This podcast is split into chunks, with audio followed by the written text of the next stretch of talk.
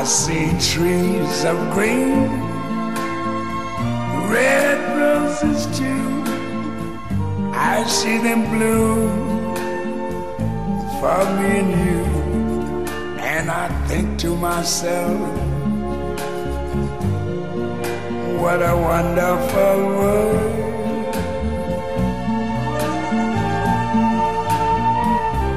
Mamma, io non ci credo, non ci credo, non ci credo, non ci credo, non ci credo. Oh, yeah. Cari amici, ben trovati qui a Non ci credo, a Radio Cooperativa. Nelle ultime puntate abbiamo analizzato fatti del recente passato della nostra Repubblica che hanno mostrato quali e quanto profondi fossero i legami tra malavita, politica, servizi dello Stato, spesso forze dell'ordine, organizzazioni religiose e massoniche.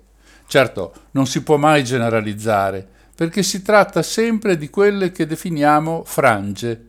Le frange, appunto, dedite alla truffa, all'imbroglio, al malaffare e, più frequentemente di quanto si potrebbe pensare, all'omicidio se non alla strage di innocenti. Ne abbiamo esempi in vicende terribili come quelle dell'anno millenovecentottanta, Ustica prima e Bologna poi. Lo abbiamo percepito nella gestione di attentati vigliacchi come quello di Ilaria Alpi, o ai due finanzieri sull'elicottero Volpe centotrentadue, o ancora ai due carabinieri massacrati sul litorale di Alcamo Marina, e purtroppo si potrebbe continuare molto a lungo. Se non direttamente coinvolte nel delinquere, quelle frange si sono distinte nel portare avanti depistaggi per coprire le spalle ad amici, compagni d'armi o semplicemente potenti ai quali è sempre difficile, se non impossibile, dire di no. Nell'ultima puntata di questa trasmissione ho raccontato la storia dello Ior e dei personaggi che attorno ad esso hanno ruotato, arrivando a suicidare un banchiere che sapeva troppe cose, Roberto Calvi. Personaggi che non sono tutti malavitosi incalliti come Pippo Calò, uno dei boss di Cosa Nostra a Roma, ma sono banchieri importanti come Michele Sindona, alti prelati come Paul Marcinkus, e di sicuro le alte sfere della Santa Sede non erano all'oscuro di tutte le schifezze che avvenivano nel piccolo Stato. È Paolo sesto a chiamare il suo buon amico Michele Sindona, con il quale lo Ior diventa una banca che cura gli interessi di assassini come quelli della banda della Magliana, di sporche figure politiche e di importanti famiglie mafiose. Diventa lo Ior una lavanderia di soldi da riciclare, perché derivano da affari che più sporchi non si può. È Giovanni Paolo secondo ad imbastire, assieme a Marcinkus, il sovvenzionamento di Solidarnosc, usando quegli stessi soldi che arrivavano sì alla formazione di Lech Wałęsa, ma anche ai regimi totalitari dell'America Latina, che con la supposta filosofia religiosa del cristianesimo non si capisce proprio cosa abbiano in comune. La fortuna del Vaticano, che dovrebbe uscire con le ossa rotte da queste vicende politico-sociali, poi arriveranno altri guai, non ultimo il ciclone della pedofilia, la fortuna del Vaticano, dicevo, è che i fedeli sono appunto fedeli.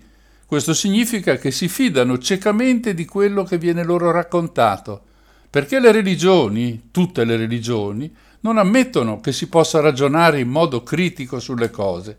Il trucco delle verità rivelate è geniale e contro di esso non c'è proprio niente da fare. Si concentra proprio su questo aspetto la posizione degli atei e degli agnostici, che non capiscono come si possa credere a qualcosa di cui non esiste alcuna evidenza. Questa sera la Santa Sede entrerà ancora nel racconto, ma i protagonisti della prima e dell'ultima parte del nostro racconto sono personaggi molto differenti dai prelati e dai banchieri. Forse qualcuno li conosce per aver visto uno sceneggiato televisivo chiamato Romanzo criminale, che ripercorre, sicuramente mettendoci molto pathos fantastico, la storia di una banda criminale che ha dominato il malaffare a Roma, malaffare in senso generalizzato, perché non c'è strada criminosa che non abbia percorso. Quei personaggi televisivi rappresentano i feroci aderenti alla banda della Magliana, Così il libanese, altri non è che Franco Giuseppucci, detto Ernegro, il fondatore della banda, ammazzato nel millenovecentottanta. Il freddo, che eredita il comando alla morte del libanese, è Maurizio Abbatino, detto Crispino, attualmente collaboratore di giustizia. Il dandy è Enrico De Pedis, detto Renatino, proveniente dal gruppo dei Testaccini, il più astuto ma anche spietato capo della banda. C'è poi Danilo Abbruciati, di cui abbiamo parlato nell'ultima puntata, ucciso a Milano quando ferisce Roberto Rosone, il braccio destro di Roberto Calvi. E ancora Massimo Carminati, appartenente ai N A R di Giusva Fioravanti e Francesca Mambro, arrestato per nuovi crimini con la cosiddetta cupola di Roma di recente, condannato a quattordici anni, sentenza poi annullata in attesa della Cassazione e attualmente libero per decorrenza dei termini di custodia cautelare. Ovviamente questi sono solo i nomi più importanti di una schiera di personaggi che hanno terrorizzato Roma dal millenovecentosettantasette in poi. In rete, se avete piacere, trovate tutte le altre corrispondenze tra i protagonisti dello sceneggiato e la realtà. La banda della Magliana è sempre presente, entra ed esce da quasi tutte le storie di quei decenni di fuoco per il nostro paese, entra nell'affare Moro, nell'assassinio di Mino Pecorelli, al quale ho dedicato una recente puntata di Non ci credo, ed entra nella storia che vorrei raccontarvi stasera e che ha per protagoniste due ragazzine, Mirella Gregori ed Emanuela Orlandi, scomparse nel nulla quando avevano rispettivamente quattordici e quindici anni. Ci vorrà un po' per arrivare a loro, ma credo sia importante capire in che mondo si vive in quel periodo all'inizio degli anni Ottanta. Cominciamo con una sorta di anteprima, ripercorrendo la storia della banda della Magliana. Tutto comincia il ventinove maggio millenovecentosettantasette, quando l'orefice Roberto Giansanti, di ventinove anni, viene rapito da banditi che sono chiaramente alle prime armi. Li guida Maurizio Abbatino, il freddo dello sceneggiato, ma i suggerimenti di come agire sono di Franco Giuseppucci, di Trastevere, detto prima Fornaretto per il lavoro che faceva e più tardi Ernegro per il colorito scuro della sua pelle. Abbatino e i suoi arrivano dal quartiere della Magliana, devastato da un piano regolatore folle, lasciato al degrado con tutto quello che ovviamente ne consegue. Per Giansanti viene chiesto un riscatto di cinque miliardi di lire, ma alla fine l'incasso è solo di trecentocinquanta milioni. L'ostaggio viene regolarmente liberato. Il salto di qualità, se così possiamo esprimerci per una banda di delinquenti, avviene quattro mesi più tardi, quando sempre a Roma viene rapito il duca Massimiliano Grazioli, l'ante della Rovere. Viene pagato un riscatto di due miliardi, ma l'ostaggio non torna più a casa. Dopo un mese di trattative, il figlio del sequestrato consegna un borsone con due miliardi di lire per liberare suo padre. Purtroppo questi ha visto in faccia uno dei suoi carcerieri e quindi viene ucciso con una sventagliata di mitraglietta. Viene sepolto in un campo del Salernitano e non sarà mai più ritrovato. C'è poi Enrico De Pedis, detto Renatino, che durante il sequestro è in carcere per rapina. Carissimo amico di Giuseppucci, gli affida la sua roba, compreso un carico d'armi che Ernegro nasconde in una vecchia roulotte, che diventerà poi il nascondiglio di un vero e proprio arsenale della banda. Un giorno, a Testaccio, un tale, detto Paperino e di professione scippatore, ruba un maggiolone. Nel bagagliaio trova un borsone pieno di armi, pistole, fucili e munizioni. Le rivende per due milioni a un suo amico, che però è già entrato a far parte della banda della Magliana. La macchina rubata è di Enrico De Pedis, al quale le armi vengono restituite senza fiatare perché è rispettato e temuto nell'ambiente. E così nasce l'amicizia tra Giuseppucci e De Pedis da un lato ed il resto della banda dall'altro. De Pedis si porta dietro la batteria dei Testaccini dal quartiere Testaccio e nel millenovecentosettantanove la banda è al completo, più compatta e decisa che mai. Le regole sono ferree e chi sgarra se la vede con i capi. Oltre a De Pedis e Giuseppucci c'è Franco Abbruciati e poi tutti gli altri. Il ricavato si divide equamente, anche con quelli che sono detenuti in carcere. La loro parte del bottino viene sempre consegnata alle famiglie. Insomma, nasce una specie di azienda del crimine con pagamenti regolari per tutti. Un patto che unisce la banda come se fosse una grande famiglia.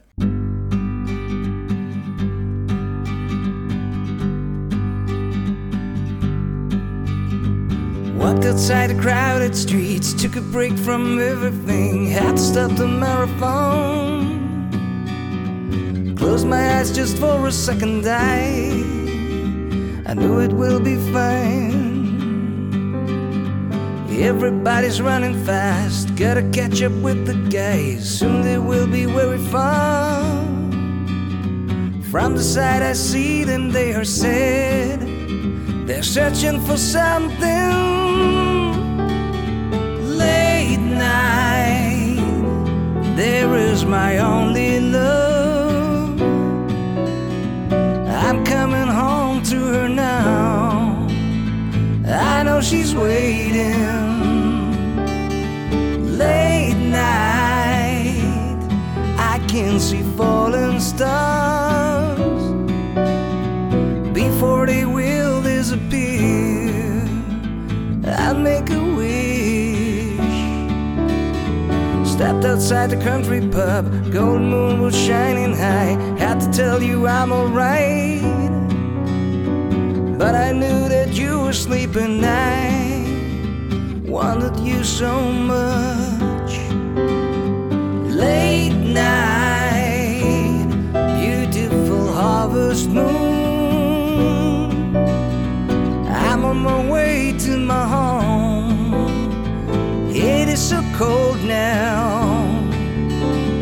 Late night, turn on the lights in the skies, let everyone in the town know that it's time to believe, and love is to feel, to believe, to fight and forgive, to believe that you will achieve all your dreams, all your dreams.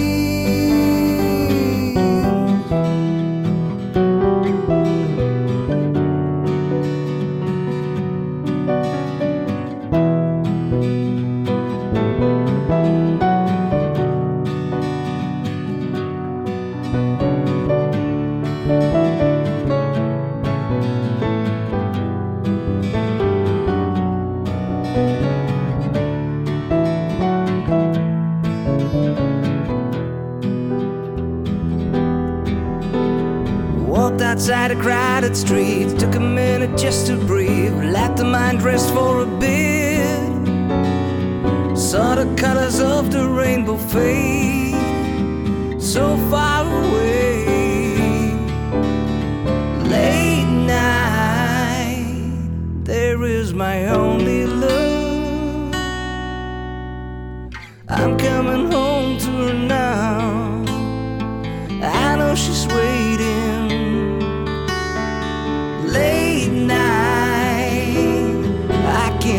Falling stars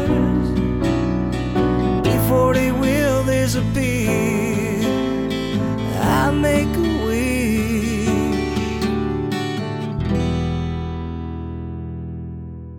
La musica di questa sera è tutta musica copyleft. La strategia della banda della Magliana è chiara fin dall'inizio. Se qualcuno delinque a Roma per proprio conto, deve essere o estromesso o inglobato. Si comincia con piccole cose, come l'assassinio di Franchino il criminale, verso il quale c'è certamente del rancore da parte di un affiliato alla banda. Ma Franchino è anche quello che gestisce le corse truccate all'ippodromo, lasciando poco o niente spazio agli altri allibratori. Tra questi anche Vincenzo Casillo, proprietario di cavalli da corsa, ma soprattutto luogotenente di Raffaele Cutolo, uno dei più potenti boss della Camorra. Abbiamo incontrato questo nome nell'ultima puntata a proposito dell'omicidio di Roberto Calvi. Sembra che proprio Vincenzo Casillo sia uno dei due esecutori della sentenza. Torniamo a Franchino. Il delitto di questo Franchino celebra un legame tra i napoletani e la banda che continuerà nel tempo, come poi vedremo. Pochi mesi dopo entrano i due miliardi del rapimento Grazioli. I soldi vanno investiti, ma sono tutti tracciabili. Così Abbruciati si rivolge ad un suo amico a Milano, un tale che si chiama Salvatore Mirabella, che restituisce l'importo trasformato in franchi svizzeri. Mirabella è un noto e molto pericoloso mafioso di Catania del clan di Francis Turatello. Ecco dunque che il cerchio si allarga e ogni volta entrano personaggi di enorme importanza che imposteranno non solo le relazioni, ma anche le azioni della banda. Se i sequestri hanno portato i primi soldi, è lo spaccio della droga, segnatamente cocaina ed eroina, a riempire di miliardi gli appartenenti alla banda. Questi si comprano lussuose ville e attici un po' dappertutto, intestandoli a parenti o a società di comodo appositamente costituite. C'è anche il periodo d'oro delle cosiddette macchinette, i videopoker, di cui diventano gestori praticamente assoluti, imponendo alla concorrenza semplicemente la legge del più forte. E questo business si tira dietro quello dello strozzinaggio e di conseguenza del recupero crediti dei poveracci che ci cascano. La banda della Magliana, insomma, è ovunque a Roma. Per capire il giro d'affari, ecco un episodio. Una volta la banda acquista cinquanta chilogrammi di eroina per un miliardo e settecentocinquanta milioni di lire. È quella sequestrata dalla Guardia di Finanza e depositata vicino all'aeroporto di Fiumicino. La ruba un sottufficiale delle Fiamme Gialle, un certo Giuseppe Uglio, il quale la vende a De Pedis per trentacinque milioni al chilogrammo. Questi la compra e la rivende ai grossisti per novanta milioni al chilogrammo, con un guadagno netto di due miliardi e settecentocinquanta milioni di lire. Come si vede, si tratta di cifre enormi. La droga viene distribuita dieci chilogrammi alla volta e una volta finita si torna agli abituali spacciatori. Raffaele Cutolo, detto o professore perché in carcere è uno dei pochissimi a saper leggere e scrivere, passa in galera gran parte della sua vita, ma questo non gli impedisce di gestire la malavita organizzata nella zona di Napoli, ma anche a Roma. Nella fase di costruzione della sua organizzazione ha bisogno di un piccolo esercito di killer che siano preparati, esperti e capaci di gestire varie attività criminose, dal rapimento alla rapina, dall'estorsione allo spaccio di droghe, in particolare proprio di cocaina ed eroina. Cutolo, in carcere, conosce Nicolino Selis. È lui ad aver avuto per primo l'idea di formare una banda composta tutta da romani. Nonostante non sia tra i banditi più ricercati, l'amicizia con un boss della Camorra è un biglietto da visita formidabile, è un mezzo per tentare di fare il salto di qualità negli affari. E così sarà per la banda della Magliana, che accoglie Selis a braccia aperte. Selis, tra l'altro, è uno degli assassini di Franchino il criminale, che, come abbiamo visto, è la prova del fuoco per molti accoliti. Diventa il capozona a Roma dell'organizzazione camorrista di Don Raffaele Cutolo. Al professore vengono presentati gli esponenti della banda: Maurizio Abbatino, che diventerà uno dei collaboratori di giustizia, Marcello Colafigli, detto Bufalo, attualmente in carcere condannato a tre ergastoli, e naturalmente il capo, Franco Giuseppucci. Cominciano così i favori che la banda offre a Don Raffaele, al quale evidentemente non è mai prudente dire di no.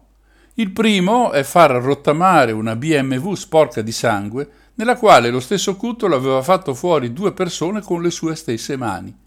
Intanto in Campania si svolge una ferocissima guerra per il potere tutto interno alla Camorra. Da un lato i cutoliani, che stanno facendo nascere la nuova Camorra organizzata, dall'altro quelli della Nuova Famiglia. Si tratta di una serie di carneficine. Pensate che nel solo millenovecentottantuno ci sono oltre duecento morti.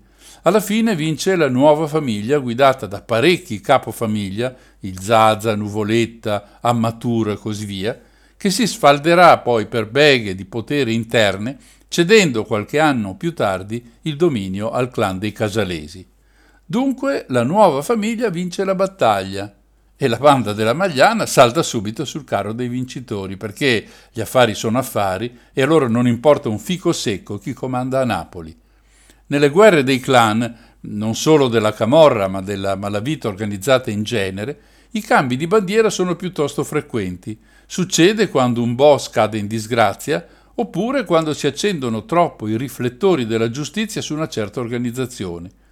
Ma le leggi della malavita sono molto più ferree di quelle, per così dire, civili, e dunque la caccia all'infame di turno è sempre aperta. Infame è un termine usato al posto di traditore, di voltagabbana, termine che rende certo più drammatica la situazione di quella persona. Tra gli infami finisce il professor Aldo Semerari, noto psichiatra pugliese, decisamente neonazista, tanto da dedicarsi con molto trasporto alla sua fede. Figura anche tra i nomi comparsi durante le indagini su fatti eclatanti di quel periodo, come la strage alla stazione di Bologna, il rapimento di Ciro Cirillo e l'assassinio del giornalista Mino Pecorelli. Il suo legame con la banda della Magliana avviene quando ha bisogno di denaro per le sue iniziative. In cambio fornirà perizie sulla sanità mentale dei delinquenti arrestati, in modo da annullare o alleviare la pena inflitta, cosa che si verificherà più volte, tra l'altro per il già citato Bufalo. Giuseppucci ha idee decisamente di destra, ma questo fatto non incide per nulla sulle sue decisioni e sui rapporti con altre persone. A lui interessano solo due cose. Prima di tutto, che entrino dei soldi dagli affari che mette in piedi e poi di non finire in galera. Life is blowing like a breeze. I can't find time to stop and breathe. I wonder if the waves will make me whole. I want rays of sunlight to hit my skin.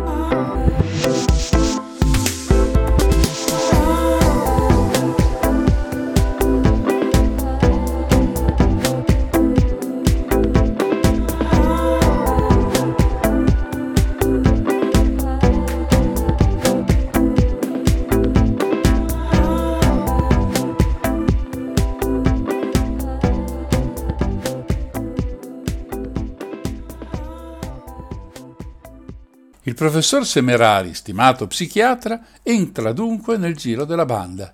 Ha un collaboratore, tale Paolo Aleandri, che entra in gioco quando, per un previsto arresto dei componenti della banda, c'è bisogno di nascondere le armi. Si tratta di una grossa sacca contenente pistole, un paio di fucili e due bombe a mano. Aleandri si offre di portare a termine questa missione, ma poi, attratto dal guadagno, vende il tutto. Quando la banda, dopo alcuni mesi di carcere, esce e reclama le armi, quelle non ci sono più. Anche se Merari prende tempo, così Giuseppucci e soci risolvono la questione a modo loro, rapiscono Aleandri e lo tengono prigioniero per dieci giorni. È la mossa decisiva. Poco dopo arriva un altro borsone, non ci sono dentro le armi originali, ma due mitra M A B modificati e due bombe ananas. La banda reputa il cambio vantaggioso e tutto si chiude qui. A portare il borsone è un personaggio importante delle storie che raccontiamo qui a Non ci credo. Si tratta di Massimo Carminati, appartenente ai N A R, la formazione di estrema destra con Valerio Fioravanti e Francesca Mambro. Evidentemente Carminati, che diventa presto un elemento anche della banda della Magliana, non perde mai il vizio, visto che nel duemilaquattordici, come ho già ricordato, viene arrestato nell'inchiesta su Mafia Capitale e condannato a quattordici anni di carcere per associazioni a delinquere, poi, come già detto, rilasciato e attualmente in libertà. Quello che tuttavia qui interessa è il fatto che, dopo aver spazzato via o inglobato la delinquenza comune romana, dopo gli intrecci con la camorra, un nuovo legame si stabilisce tra la Magliana e i movimenti terroristici di estrema destra. E le cose non finiscono qui, anzi il bello, ovviamente in senso figurato, deve ancora venire. Nel millenovecentosettantadue si trasferisce a Roma un siciliano, si fa chiamare Mario, ma lui è un don, un uomo importante, don Giuseppe Calò, per tutti Pippo Calò, boss della mafia, amico di Tommaso Buscetta e di Totò Riina. Scala rapidamente le gerarchie fino a che gli viene assegnato un ruolo molto importante, quello del riciclo del denaro sporco che arriva da ogni attività illecita di Cosa Nostra. Per questo si trasferisce a Roma, dove è più facile portare a termine il suo compito. Abbiamo visto nella puntata sullo Ior che i soldi girano il mondo e tornano puliti grazie a banche compiacenti, tra le quali anche quelle del Vaticano. A Roma il boss Mario ha bisogno di uomini decisi ed esperti, abili a sparare, che non si facciano problemi se c'è da ammazzare qualcuno e che sappiano organizzare attività criminose come rapimenti, rapine, spaccio di droga, recupero crediti e via discorrendo. Si rivolge ai Testaccini, a quella parte della banda della Magliana capeggiata da Enrico De Pedis e Danilo Abbruciati. In questo periodo scoppia anche nella mafia siciliana la guerra interna per accaparrarsi il potere della cupola. Da un lato i corleonesi con Totò Riina e dall'altro la vecchia guardia delle famiglie, gli Inzerillo, Buscetta, Bontate. Sappiamo come sono andate le cose. Alla fine vincono i corleonesi. Calò non è certo un eroe e si barcamena senza prendere posizioni nette, per cui alla fine riesce a salire anche lui sul carro dei corleonesi di Totò Riina, anche quando non condivide del tutto le loro azioni. Insomma, non è in una posizione tranquilla, sente di aver bisogno di protezione che chiede proprio alla banda della Magliana, stringendo un rapporto sempre più stretto con loro. Il racconto fatto fin qui serve a capire quanto capillari fossero i legami della banda in ogni tessuto malavitoso dell'epoca. Negli anni complicati di quel periodo per l'intera società italiana, la banda ne è spesso protagonista in un modo o nell'altro. Basterebbe ricordare i nomi di Massimo Carminati, coinvolto pesantemente nella strage della stazione di Bologna, o Danilo Abbruciati, invischiato nelle oscure vicende legate al Banco Ambrosiano, allo Ior, a Marcinkus e Calvi. Come abbiamo visto nell'ultima puntata, Abbruciati viene ucciso durante un attentato a Roberto Rosone, braccio destro del banchiere lombardo. A proposito della strage di Bologna, ricordo che una delle più grandi azioni di depistaggio da parte dei servizi segreti è quella chiamata terrore sui treni. Sull'espresso Taranto-Milano viene trovata una valigia piena di armi che, almeno all'inizio, vengono ricondotte agli arsenali della banda della Magliana, in particolare a quello al Ministero della Sanità, dove la banda tiene il proprio enorme arsenale grazie a talpe e fedelissimi dipendenti dell'ente. Anche l'omicidio di Mino Pecorelli vede coinvolta la banda della Magliana, specialmente nella persona di Massimo Carminati. Entra la banda anche in vicende così ricche di sospetti di politici molto chiacchierati come Giulio Andreotti, il suo braccio destro Franco Evangelisti, Claudio Vitalone e altri ancora. Ho raccontato, qualche puntata fa, la storia dello scandalo Italcasse a questo proposito. Legami si sono evidenziati tra la banda della Magliana anche nel rapimento e nell'uccisione di Aldo Moro e della sua scorta. Questo dunque è il clima e questa è la presenza molto puntuale della banda romana in moltissime operazioni di quel periodo. Adesso abbandoniamo per un po' i banditi romani che ritroveremo alla fine della puntata. Una piccola pausa e poi continuiamo.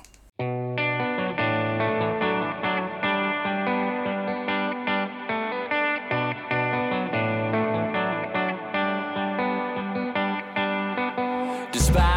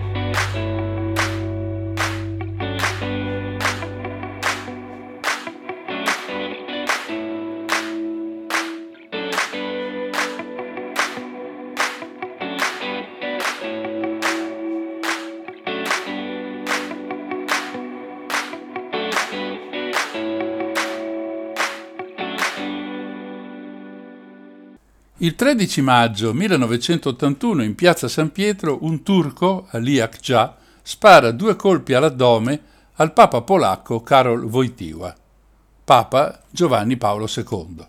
Perché? Chi è Ali? È il gesto solitario di un folle? O un attentato che fa parte di una strategia ben precisa? Non possiamo dimenticare che il Vaticano di quegli anni non è solo luogo dispensatore di preghiere e di fede. Le sue banche sono ammanicate con finanzieri e faccenderi di ogni genere, gestiscono aziende importanti, hanno agenzie all'estero nei paradisi fiscali, riciclano i soldi della mafia, esportano per conto terzi capitali all'estero quando questa operazione è illegale. Insomma, la Santa Sede non è poi così santa e fare soldi e detenere potere è spesso prioritario rispetto a molte altre opere di bene. Siamo negli anni settanta, quando il cardinale di Cracovia comincia una missione nel suo paese, una missione pericolosa perché si tratta di andare contro il regime socialista sovietico e quello polacco. Karol Wojtyła viene tenuto sotto stretta osservazione dai servizi segreti russi, dal K G B, come emergerà più tardi dal dossier Mitrokhin.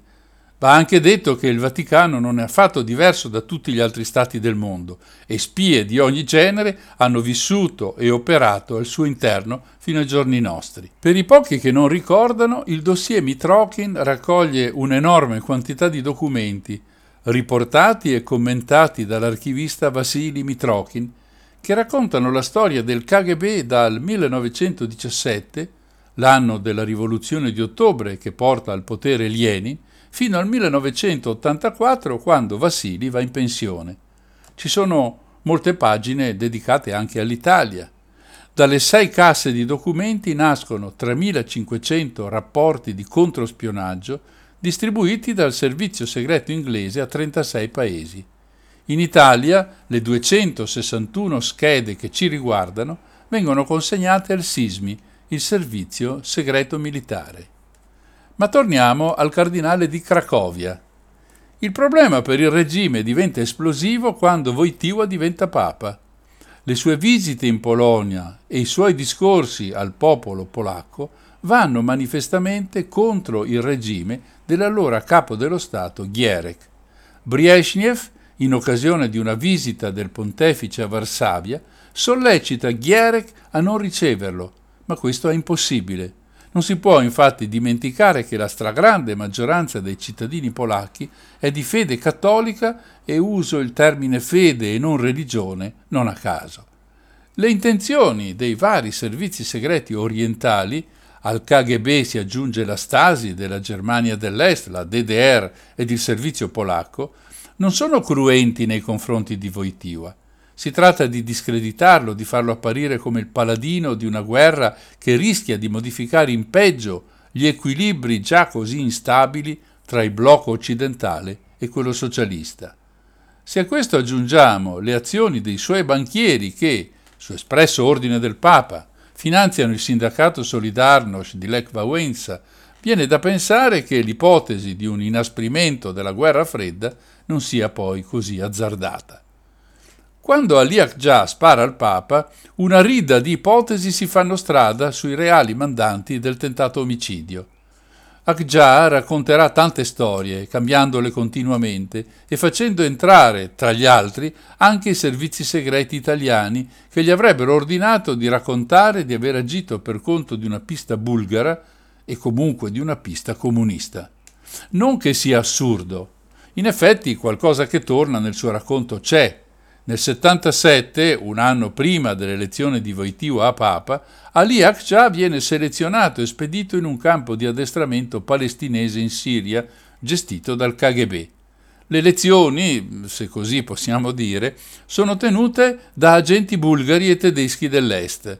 Viene quindi inserito dal K G B nel gruppo di estrema destra dei Lupi Grigi, con il compito di indebolire il ruolo della Turchia in seno alla NATO. Tutto il resto sono solo ipotesi o racconti senza lo straccio di una prova. Tra questi, quanto dichiarato da Orak Selic, membro importante dei Lupi Grigi, il quale sostiene che due cardinali avrebbero incontrato più volte Ali Ağca prima dell'attentato.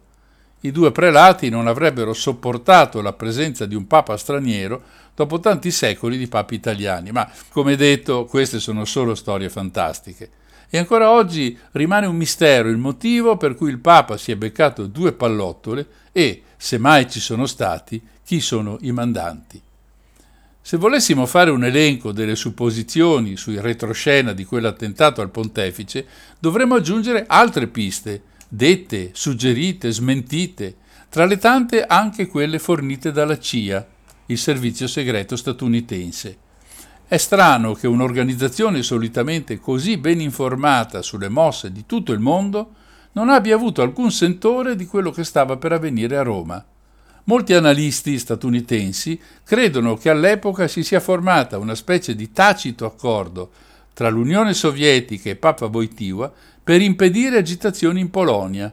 Questo al fine di evitare epiloghi dolorosi, come quelli già avvenuti in Ungheria nel millenovecentocinquantasei e in Cecoslovacchia nel sessantotto. La C I A, insomma, prima insegue l'ormai famosa pista bulgara, per poi smentirla. Ma mai l'intelligence americana accusa apertamente l'Unione Sovietica dell'attentato. C'è anche una pista mafiosa.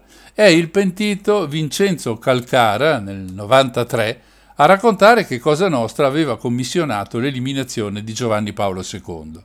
Non c'è nessuna conferma per tutto questo. Del resto, anche se il Papa rischia di morire per davvero, l'uso dell'arma, una piccola Browning, lascia supporre che si volesse dare un avvertimento e non uccidere per davvero il Santo Padre. Ağca, un killer esperto in grado di freddare un uomo da quaranta metri, spara da pochi passi e mira verso il basso. Non è pensabile che abbia semplicemente sbagliato mira. Che la mafia avesse interessi in Vaticano è certo, come abbiamo visto nell'ultima puntata sullo Ior, responsabile per molto tempo del lavaggio, passatemi questa espressione, o del riciclaggio dei soldi siciliani. Secondo il SISDE, il Servizio Segreto Civile Italiano, si è trattato di un avvertimento perché la politica della Santa Sede non intralciasse i traffici di Cosa Nostra. Insomma, come vedete, non se ne viene fuori. Perché e da chi sia stato commissionato quell'attentato rimane uno dei tanti misteri di quegli anni. C'è però un'ultima importante osservazione da fare. Come si comporta il Vaticano durante le indagini? A curarle è un giudice che entra nella tristissima vicenda del diciannove dell'Itavia, fatto precipitare nel mare davanti a Ustica, Rosario Priore. La reticenza della Santa Sede è perlomeno strana. Nessuna delle numerose rogatorie internazionali promosse dal magistrato ha una risposta completa. La Santa Sede non vuole mai veramente conoscere il movente di quel gesto folle. Perché? Non si sa. Il tredici maggio duemila, diciannove anni esatti dopo l'attentato, Wojtyła è a Fatima e qui decide di svelare il famoso terzo segreto di quelli che la Madonna avrebbe rivelato ai pastorelli portoghesi. L'interpretazione di quel segreto porta proprio all'uccisione di un vescovo vestito di bianco. Esattamente un mese dopo, Ağca viene graziato dallo Stato italiano e trasferito in Turchia, dove ha altri dieci anni da scontare per l'uccisione di un giornalista. E così l'attentatore se ne va, portandosi dietro un segreto, quello vero, delle trame ordite contro il pontefice. Il segreto di Fatima è servito solo a coprire quello dell'attentato. Un segreto del tutto ipotetico e probabilmente inventato fa da scudo ad un fatto cruento, reale, drammatico. Del resto, leggendo il testo diramato più tardi di quel famoso terzo segreto, si scopre che non ha niente a che fare con quanto accaduto il tredici maggio in piazza San Pietro. Nella visione dei tre pastorelli, infatti, il Papa non cade a terra come morto, come aveva sostenuto il cardinale Sodano, incaricato da Wojtyła di diramare il segreto, ma, virgolette, viene ucciso da un gruppo di soldati che gli sparano vari colpi di arma da fuoco e frecce, chiuse le virgolette. Sembra una presa di potere del Vaticano da parte di un esercito e i due episodi, quello ipotetico di Fatima e quello reale di Piazza San Pietro, sono decisamente differenti. Viene da pensare, anche qui senza prove, che quel segreto divino custodito per oltre ottanta anni, diventi l'occasione per chiudere e per sempre un mistero troppo imbarazzante per tutti e soprattutto per il Vaticano. Che sia davvero così?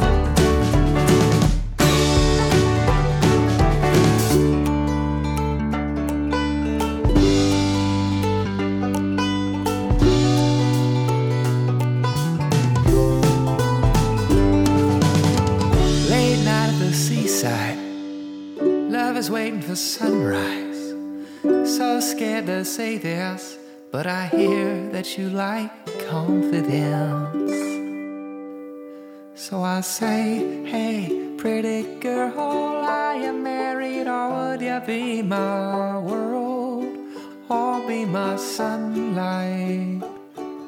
What you doing tonight, or what are you doing the rest of your whole life, or be my moonlight? And I say, hey, pretty girl, are you married, or would you be my world, or be my sunlight? What you doing tonight, or what you doing the rest of your whole life, or be my moonlight.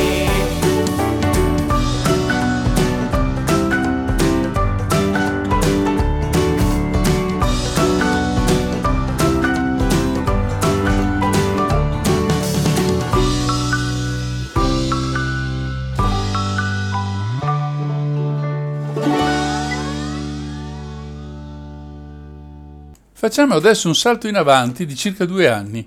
Il ventidue giugno del millenovecentottantatré, attorno alle diciannove e trenta, la figlia diciassettenne di un funzionario del Vaticano sparisce nel nulla. Si chiama Emanuela Orlandi. Ad oggi nessuno sa dove sia finita, che fine abbia fatto e soprattutto perché sia stata rapita e da chi. Anche in questo caso le ipotesi sono molte. Ci sono dichiarazioni e controdichiarazioni, piste e contropiste, che però rimangono sempre nell'ambito di pure ipotesi, senza uno straccio di prova. Cercherò di raccontare la vicenda e quel poco che si sa. Prima di cominciare, tuttavia, è bene ricordare che la sparizione di Emanuela non era sola di quel periodo.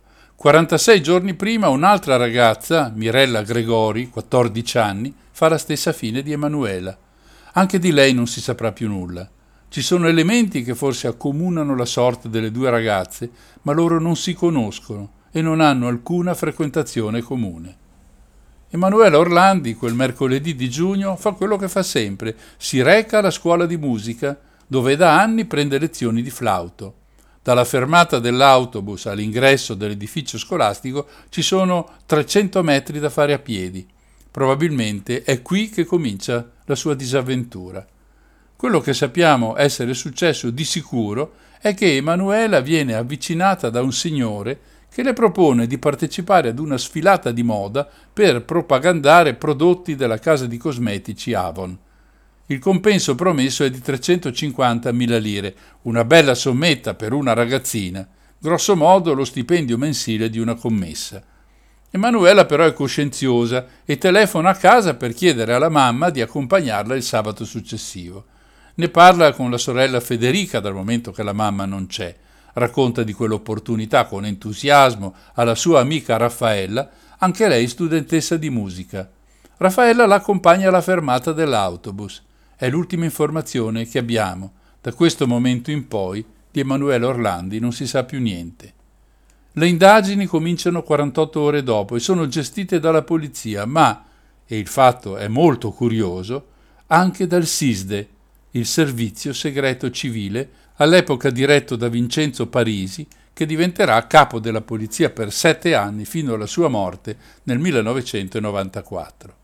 Parisi manda a casa Orlandi due agenti che non sembrano prendere molto sul serio il loro incarico e parlano di tratta delle bianche, raccolgono le testimonianze dei familiari su due telefonate di rivendicazioni arrivate fino a quel momento.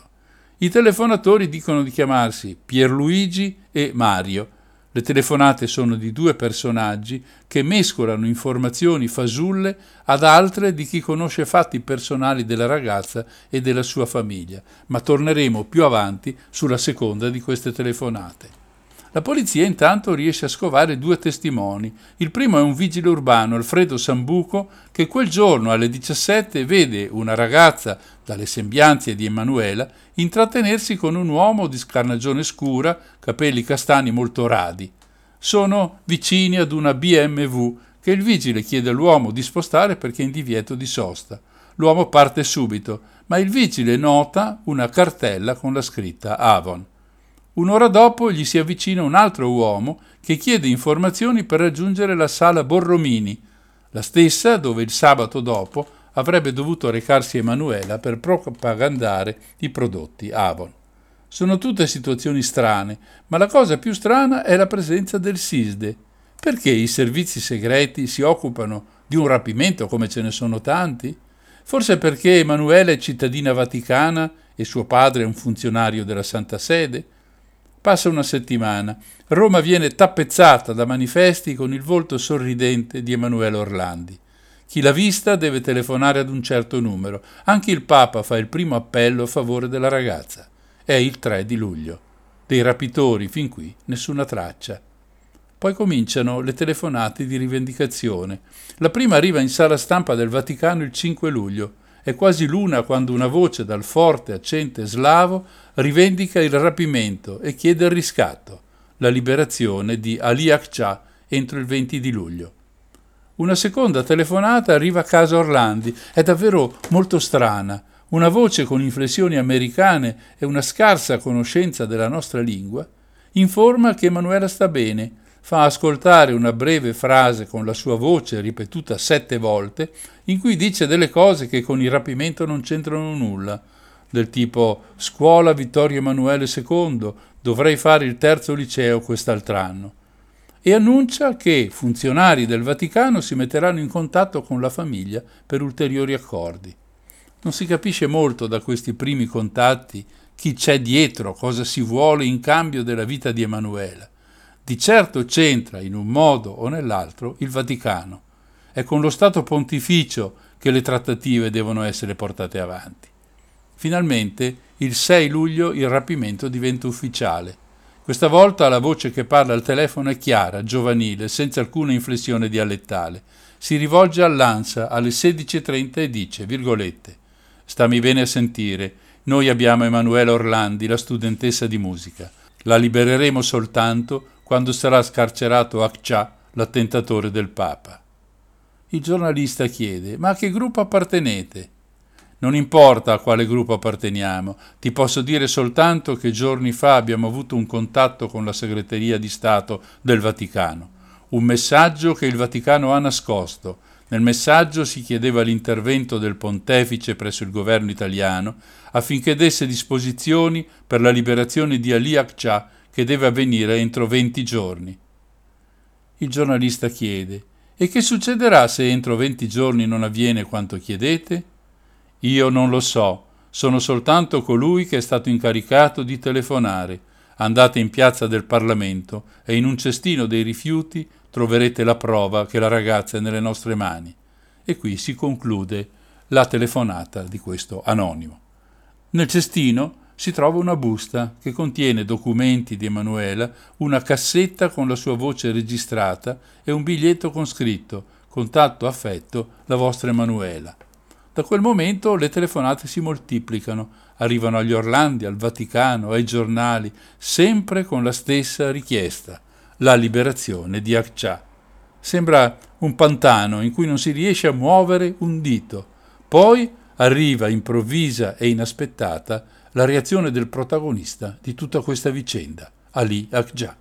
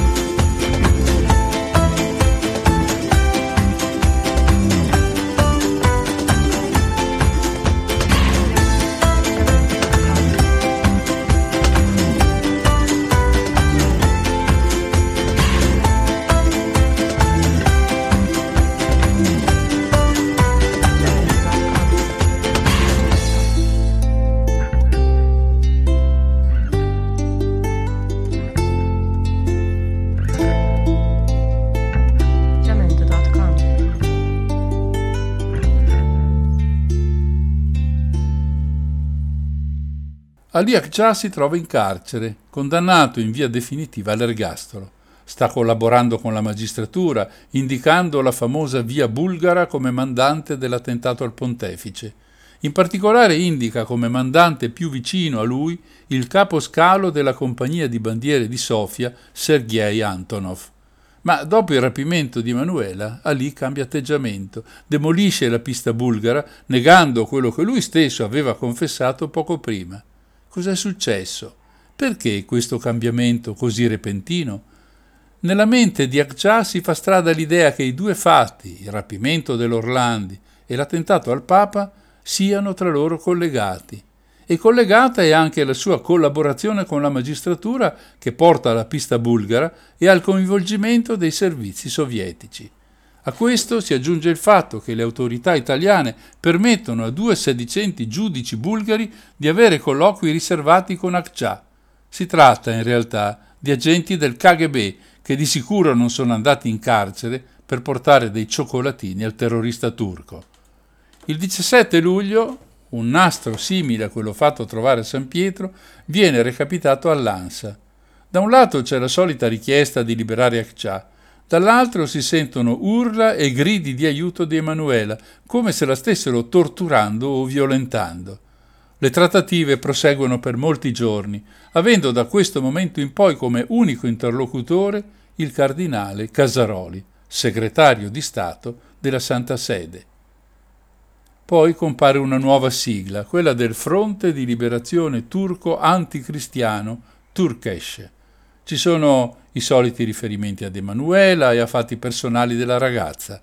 Si tratta di un movimento di estrema destra, forse di connotazione islamica, ma più probabilmente, secondo gli inquirenti, è un tentativo di dimostrare che Ali Ağca non ha sparato su ordine dei sovietici. Questo episodio potrebbe essere del tutto irrilevante se i messaggi non contenessero un nuovo elemento. C'è infatti un riferimento chiaro e agghiacciante alla scomparsa dell'altra giovane, Mirella Gregori, di appena quattordici anni. Come accennato prima, Mirella sparisce il sette maggio di quel millenovecentottantatré. Anche per il suo caso le ipotesi più o meno fantasiose si moltiplicano. Che ci sia un legame tra i due rapimenti viene sostenuto da più parti. In particolare Günther Bonsack, ex ufficiale della Stasi, il terribile servizio segreto della D D R, racconta ad un giornalista di Repubblica che a rapire le due ragazze sono stati i servizi segreti dell'Est, Germania, Bulgaria, Unione Sovietica, inventando false sigle come i Lupi Grigi e Turkesh, proprio per deviare le indagini paralleli sulla pista bulgara per l'attentato al Papa. Anche in questo caso ci sono episodi curiosi e strani. Il giorno del rapimento Mirella viene chiamata da un certo Sandro, al quale risponde, secondo quello che la madre ha ascoltato, molto seccata: «Se non mi dici chi sei, non scendo». Poi però propone di vedersi attorno alle quindici. La ragazza esce a quell'ora dicendo di doversi incontrare con un compagno di classe, il quale però quel pomeriggio si trova da tutt'altra parte.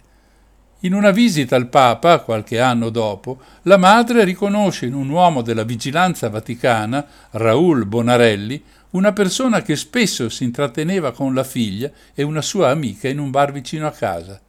Il telefono del Bonarelli viene messo sotto intercettazione e c'è una telefonata nella quale egli chiede ad un anonimo interlocutore come si deve comportare di fronte ai magistrati. Poi il colpo di scena. Messa a confronto con l'uomo, la madre di Mirella non lo riconosce più come frequentatore della figlia. Perché? Non si sa. Il SISDE produce un documento sul caso nel millenovecentottantatré. C'è scritto, tra l'altro, che la ragazza conosceva l'identità dell'uomo che la convince a seguirlo. I magistrati che indagano hanno questo documento a disposizione per un anno, ma non approfondiscono mai le informazioni in esso contenute. Perché? Non si sa. E così anche il caso di Mirella Gregori rimane aperto e senza alcuna soluzione. La vicenda è sempre più ingarbugliata, mano a mano che passano i mesi e gli anni. Ad un certo punto comincia a prendere forza il sospetto che in realtà dietro a tutto questo ci sia una strategia che porta alle lotte di potere interne alla Santa Sede, tra fazioni legate alla massoneria, quella bianca a cui fa riferimento l'Opus Dei, e quella più laica, dedita agli affari e ai soldi. Anche il comportamento del pontefice non è dei più lineari. Il giorno di Natale dell'ottantatré va a trovare la famiglia Orlandi e lo fa mandando via eventuali testimoni. I fratelli di Emanuela diranno che le parole di Karol Wojtyła sono state: «Quello di Emanuela è un caso di terrorismo internazionale». Due giorni dopo si reca a Rebibbia per un colloquio col suo attentatore. È un colloquio riservato. Quello che i due si sono detti rimane un segreto per usare le parole del Papa. È tutto. Mirella ed Emanuela non sono più tornate a casa e a questo punto, dopo trentotto anni, vanno considerate morte.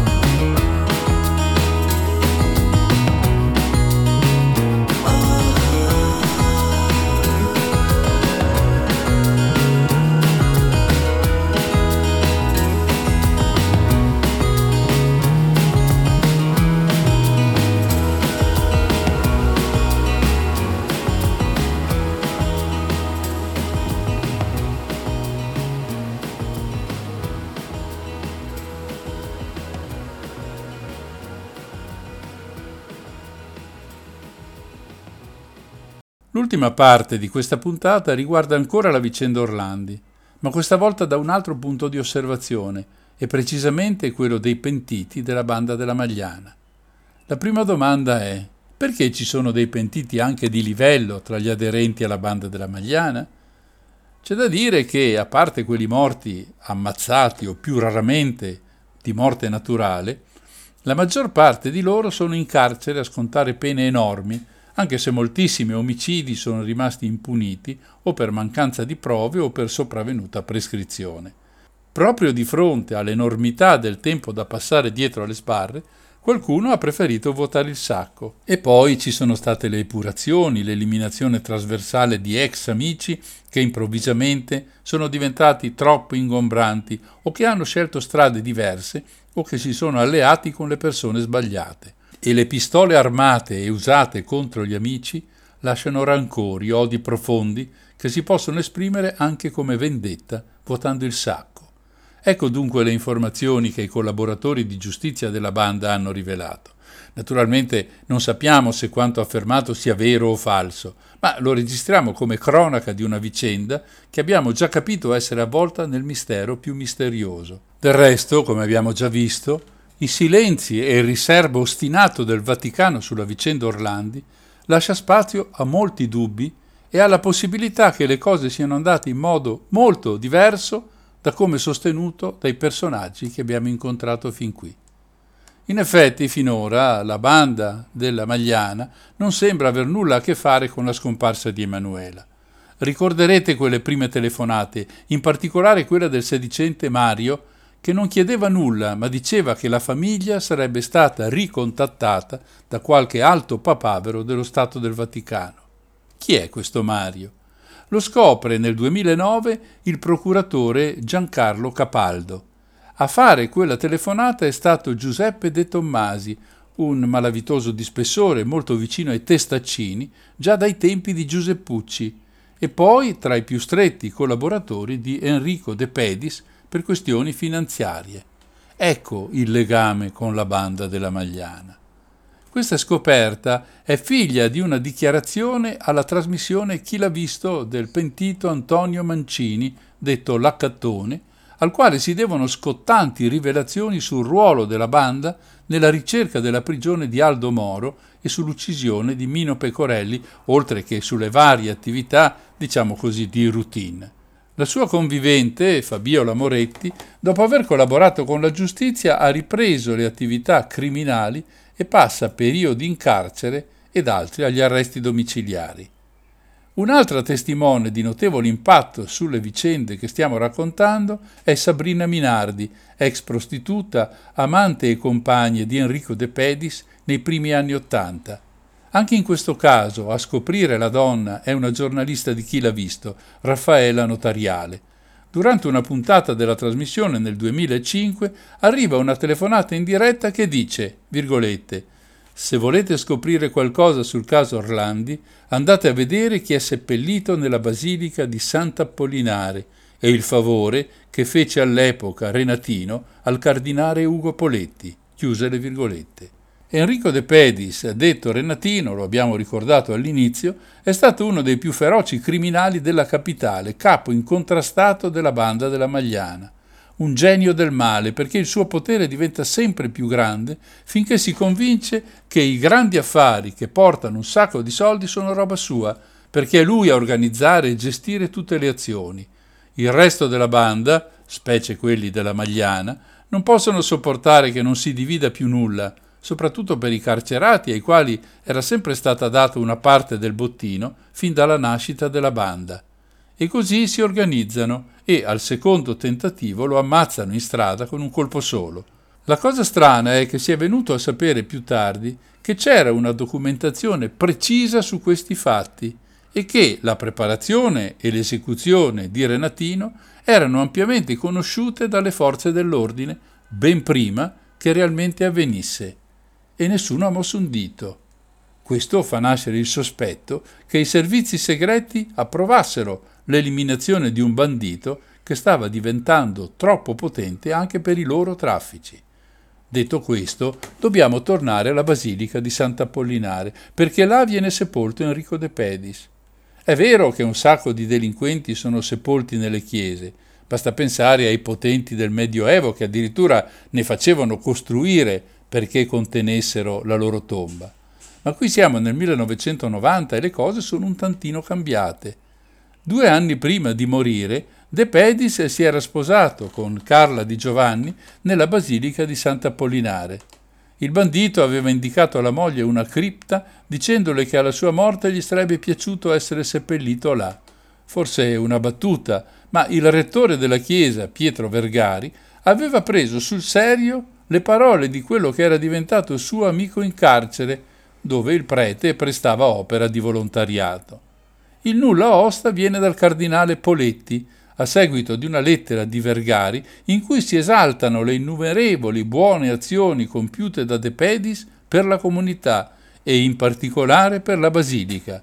I termini usati sono sorprendenti perché il delinquente diventa, virgolette, un grande benefattore dei poveri e dei giovani, interessandosi soprattutto alla loro formazione cristiana e umana. Chiuse le virgolette. Pensa un po' te. La sepoltura avviene senza clamore e con un assegno per la Basilica staccato dalla vedova di trentasette milioni. Solo nel millenovecentonovantasette il Messaggero, quotidiano di Roma, rende pubblica questa vicenda, facendo partire un'indagine della D I A, la Direzione Investigativa Antimafia, che vuole aprire la tomba anche per vedere se, accanto al cadavere di De Pedis, non sia seppellito qualcun altro, magari una ragazzina di quindici anni. Serve l'ok del Vaticano, che arriva solo nel duemiladieci, ma per riesumare la salma bisogna aspettare altri due anni. Nel duemiladodici il corpo di Renatino viene cremato e le ceneri spostate in un cimitero normale. Ci sono state inchieste anche a carico di padre Vergari per il coinvolgimento in sequestro di persona. Ancora una volta il Vaticano ha mostrato una grande reticenza in ogni fase della vicenda. Nella cripta, ma non nella tomba di De Pedis, si sono trovate circa duecento ossa, la maggior parte delle quali di persone morte ormai da secoli.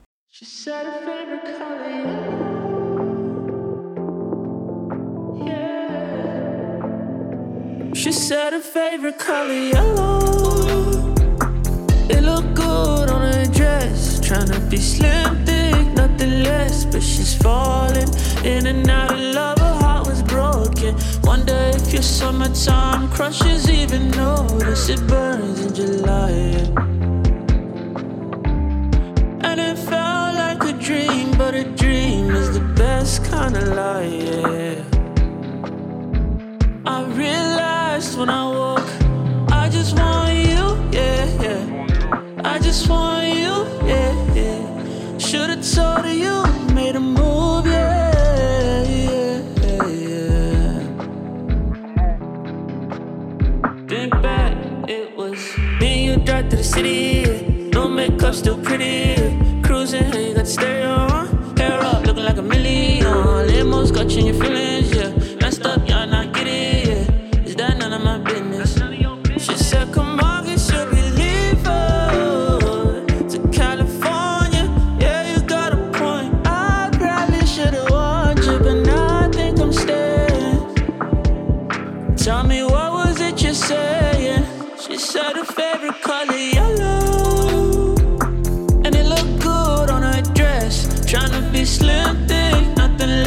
She's falling in and out of love, her heart was broken. Do summertime crushes even notice? A little bit too kind, she a little bit too emotional. Cry, cry your heart out, let me know what's going on. I'll make you feel mellow. You just gotta let go, build it up like Lego. Say you want it on a hundred, I'ma keep it on a hundred. Say you want I'm keeping it one hundred. I know you could do this on your own. Girl, you got it, yeah, you got it. You done did it all alone. But I know some nights get heavy. Put it on me, I'm ready. Whatever it is, I carry, I carry, I got it, yeah. You know that I got it. I said her favorite color yellow. And it looked good on her dress. Whether slim, thick, pretty nonetheless, don't go falling. Though your heart is broken, summertime crushes never notice. A little bit too kind, little bit too emotional. Cry, cry your heart out, let me know what's going on. I'll make you feel mellow. When you see it, tell her hello from me.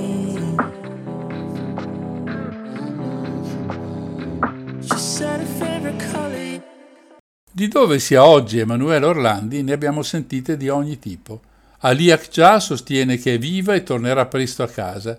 Un sedicente ex agente del SISMI telefona in tv per dire che è in un manicomio in Inghilterra sempre sedata, ma quello che raccontano i pentiti della banda della Magliana è tutta un'altra storia. Cominciamo da Sabrina Minardi, all'epoca la donna di De Pedis, quella che era più intima del capo della banda. Lei racconta che Emanuela è stata rapita dagli uomini di De Pedis e tenuta prigioniera in un sotterraneo, ma il motivo per cui tutto questo avviene è ancora una volta legato ai soldi e al potere. Era stato Paul Marcinkus, il padrone incontrastato dello Ior, a volere quel rapimento per dare un segnale forte alle alte sfere, così che non uscissero certi segreti che avevano a che fare con il crack del Banco Ambrosiano, la morte di Calvi e soprattutto con i giochetti finanziari che lo Ior da tempo conduceva a favore di ricchi, mafiosi e camorristi. Lo stesso De Pedis, racconta sempre Sabrina, era di casa da Marcinkus, arrivava con borsoni pieni di soldi da far ripulire. Inoltre lei stessa aveva accompagnato a casa dell'arcivescovo ragazze disponibili perché il prelato, a suo dire, aveva un debole per le minorenni. Per far capire che razza di intrecci avesse creato De Pedis, e non perché c'entri in qualche modo con la vicenda Orlandi, Sabrina ricorda due visite di De Pedis a casa di Giulio Andreotti, ricevuto con simpatia da parte del politico e di sua moglie. Del resto, Antonio Mancini, detto Accattone, si chiede come abbia fatto De Pedis a morire incensurato, avendo ammazzato più gente di lui ed eseguito almeno lo stesso numero di rapine. Evidentemente era stato abile a costruirsi attorno una trama di amicizie molto importanti. Lo stesso Mancini, confermando quello che Sabrina aveva detto, racconta, virgolette, «La Orlandi è opera della banda della Magliana, di quelli di Testaccio. Io di questo sono sicuro. Le ragioni, per una questione di denaro, per recuperare i soldi che la banda, e non solo la banda, ma anche la mafia e altri poteri finanziari, aveva investito su Calvi. Poi c'è stata l'impiccagione di Calvi, perché Calvi, terrorizzato, aveva cominciato a ricattare il Vaticano e si era fatto pericoloso, e allora uomini collegati al Vaticano dicono «Bisogna eliminare Calvi perché ci sta creando dei problemi». E visto che nonostante queste pressioni i soldi non tornavano, o quantomeno non tornavano tutti, allora per far vedere che chi aveva investito, cioè De Pedis, non si sarebbe fermato davanti a niente, stabilirono di portare via la ragazzina. Queste sono tutte frasi estratte dal racconto dell'Accattone, uno che era nei quartieri alti della banda romana. Sono le sue parole esatte. Altri particolari agghiaccianti vengono rivelati da Sabrina Minardi. Secondo la sua testimonianza, lo stesso Marcinkus era andato a trovare la ragazza rinchiusa in una villa torvaianica e là l'avrebbe violentata. Sabrina racconta di aver sentito urlare Emanuela. C'era anche lei quando la Orlandi era stata trasferita in quella villa. Doveva fermarsi una sola notte, ma vi rimase due settimane. Secondo lei a uccidere Emanuela e a occultarne il cadavere sarebbero stati sempre gli uomini di De Pedis. La testimonianza di una donna cocainomane non può essere presa per buona senza se e senza ma. Tuttavia nel duemiladieci gli inquirenti decidono che la supertesta è affidabile e così il procuratore Capaldo e il pubblico ministero Maisto ritengono credibile che Emanuela Orlandi sia stata rapita dalla banda della Magliana per il divertimento sessuale di qualche alto prelato e quindi andava poi eliminata per non avere in giro una testimone così scomoda di una verità tanto raccapricciante. Del resto, una simile storia avrebbe messo la banda romana nella condizione di ricattare il Vaticano, aggiungendo un ulteriore strumento per il recupero dei soldi evaporati dalle operazioni finanziarie dello Ior. Altri fatti curiosi rientrano nella vicenda Orlandi, come quella dell'agente del SISDE che cerca la famosa B M W che era stata vista quando l'uomo aveva proposto a Emanuela di partecipare alla famosa sfilata con i prodotti Avon. Forse l'ha anche trovata in un'officina. L'aveva lasciata una signora che l'agente rintraccia a Residence Maglia, quello in cui avevano abitato Danilo Abbruciati e la sua donna Fabiola Moretti. Appena tornato in ufficio, l'agente viene ripreso dal suo superiore che gli impone di lasciar perdere quella ricerca e di smettere di cercare quella macchina, perché quella vicenda non è affar suo.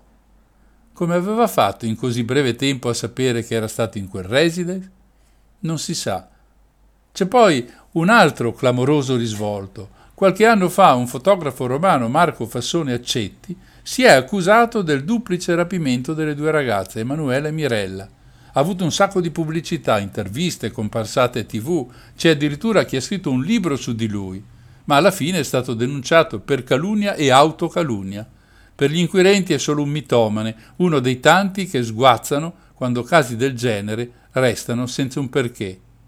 Ed è così che finisce la nostra storia, senza un perché. Non abbiamo nessuna notizia certa, solo dichiarazioni e supposizioni, molte ipotesi, pochi fatti, come del resto nella maggior parte dei racconti che Non ci credo ha portato alla vostra attenzione in questi ultimi anni.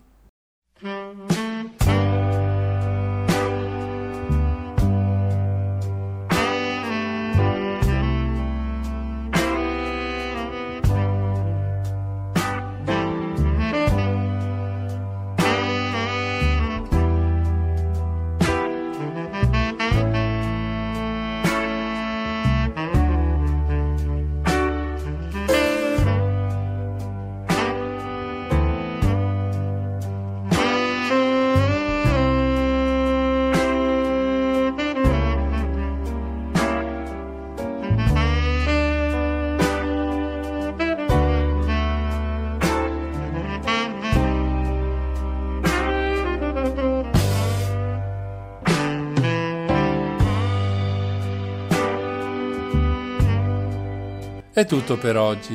Questa puntata andrà ancora in onda tra due domeniche in replica registrata alle sedici e cinquanta. Se state ascoltando la diretta del martedì, vi aspetto tra poco alle ventidue e trenta per una puntata di Infinitamente Blues con Silvia, in cui esploreremo la musica di un'isola bellissima, cioè di Cuba. Vi aspetto dunque alle ventidue e trenta. Da Mario, il solito affettuoso saluto.